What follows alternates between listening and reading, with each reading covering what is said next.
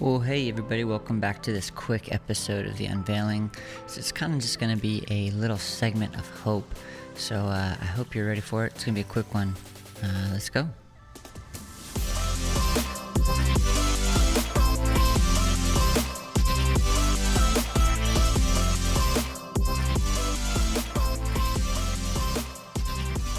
All right, well, here we are.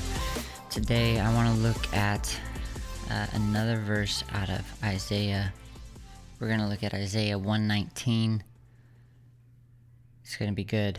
I'm so excited for this one. It says this If you have a willing heart to let me help you, and if you will obey me, watch this, you will feast. You will feast on the blessings of an abundant harvest. My first observation there is that you're going to feast on the blessings of an abundant harvest. You're not just going to witness the blessings of an abundant harvest. There's a distinction there. Um, one is a partaking and experiencing and living in um, the blessings of an abundant harvest. The other is the witnessing of um, but not necessarily the partaking of. And it's very um, intentional that God is saying here you will feast on the blessings of an abundant harvest. But what is the prerequisite? What enables you and I to feast on this blessing of an abundant harvest? A willing heart a willing heart to let me help you. And if you will obey me, that's what God says is the prerequisite. And I want to talk about this for just a minute. This idea of a willing heart. Do you have a willing heart to be taught? Do you have a teachable heart? Do you have a, a heart that's humble enough to admit you're wrong? Do you have a heart that is willing to take the blame and take the fault? Do you have a heart that is hungry to learn? Do you have a willing heart or do you have a hard heart? Like Pharaoh, the heart that is hardened to correction, the heart that is hardened to reproof.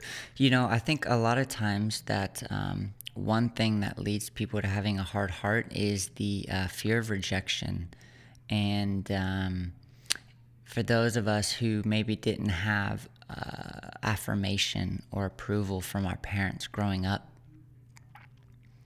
I think we could be so hungry to do a good job and hear that from people, you know, the pat on the back, the affirmation, the approval, because we didn't receive it growing up. That we at all cost fight against being wrong. And um, being wrong is okay. Being wrong does not mean you're a bad person or inferior or uh, any less of value. Matter of fact, it's in the moments when you're wrong. If you will choose to have a humble, teachable heart that's hungry just to grow and learn and willing to apologize when, um, even when it's not your fault, if you'll just apologize man, the humility it takes to do that, you will feast on the blessings of an abundant harvest. That's a promise in God's word. That's a promise in God's word, Isaiah 119. If you will have a willing heart, if you'll let me help you. And there's so many times um, in pastoral leadership that people want they say they want help, but really what they want to do is they want to vent and they just want to hear themselves talk.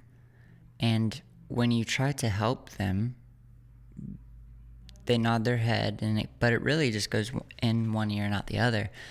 And it's because the heart doesn't really want help. The heart wants pity. The heart wants sympathy. And we have to be on guard against that because that'll keep us from what God is saying here that produces that blessing of an abundant harvest. It's in the growing, it's in the correcting, it's in the refining and the reforming. It's in those moments, and just on the other side is where that blessing of an abundant harvest is. And so I want to encourage you today, wherever you're at in the walk of life, whether it's the Lord rebuking you or correcting you, or maybe it's the Lord in the form of your spouse. Hello. um, correcting you and coaching you along or confronting you, or maybe it's your parents. Lord, maybe it's your children. Lord knows um, these children call out everything they see, and um, whatever it is, maybe it's your employer, maybe it's a coworker. All around us, there's opportunities to be um, coached and have a teachable spirit, unoffendable spirit. I want to encourage you today, whatever context or scenario you find yourself in, do you have a willing heart? Is it soft and humble? Is it teachable? Is it unoffendable? Or is it hard hearted to where you just want to be right or have a reason or a good excuse for why you missed the mark and you have to come up with some excuse or reason? You don't have to do that. You don't have to do that. That's not necessary. Just a simple, oh, okay, I'm sorry. And grow and get better. And God says He can take that willing heart, and He will take that willing heart, and He will produce blessings that you will feast on an abundant harvest. So be encouraged today, my friend. I love you. Until next time, God bless you.